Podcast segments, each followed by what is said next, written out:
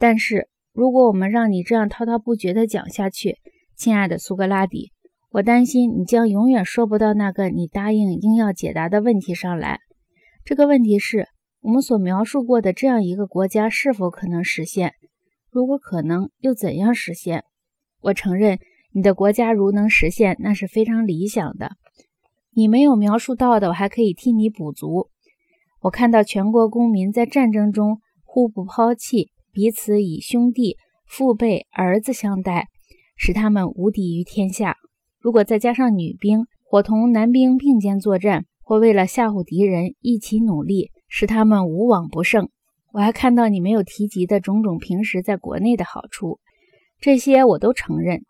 如果这种国家实现的话，还有其他说不尽的好处，你也不必再去细讲了。但是，让我们立即来只说明这个问题：这是不是可能？如果可能的话，又怎么才可能？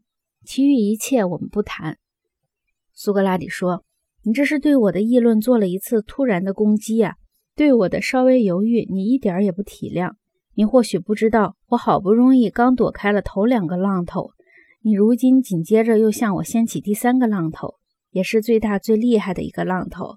当你看到、听到了这个浪头，你一定会谅解我，承认我的担心和稍作犹豫是自然的。”因为要提出来讨论的这个议论是如此的奇特怪异，格劳孔说：“你越是这样推诿，我们越不能放你走。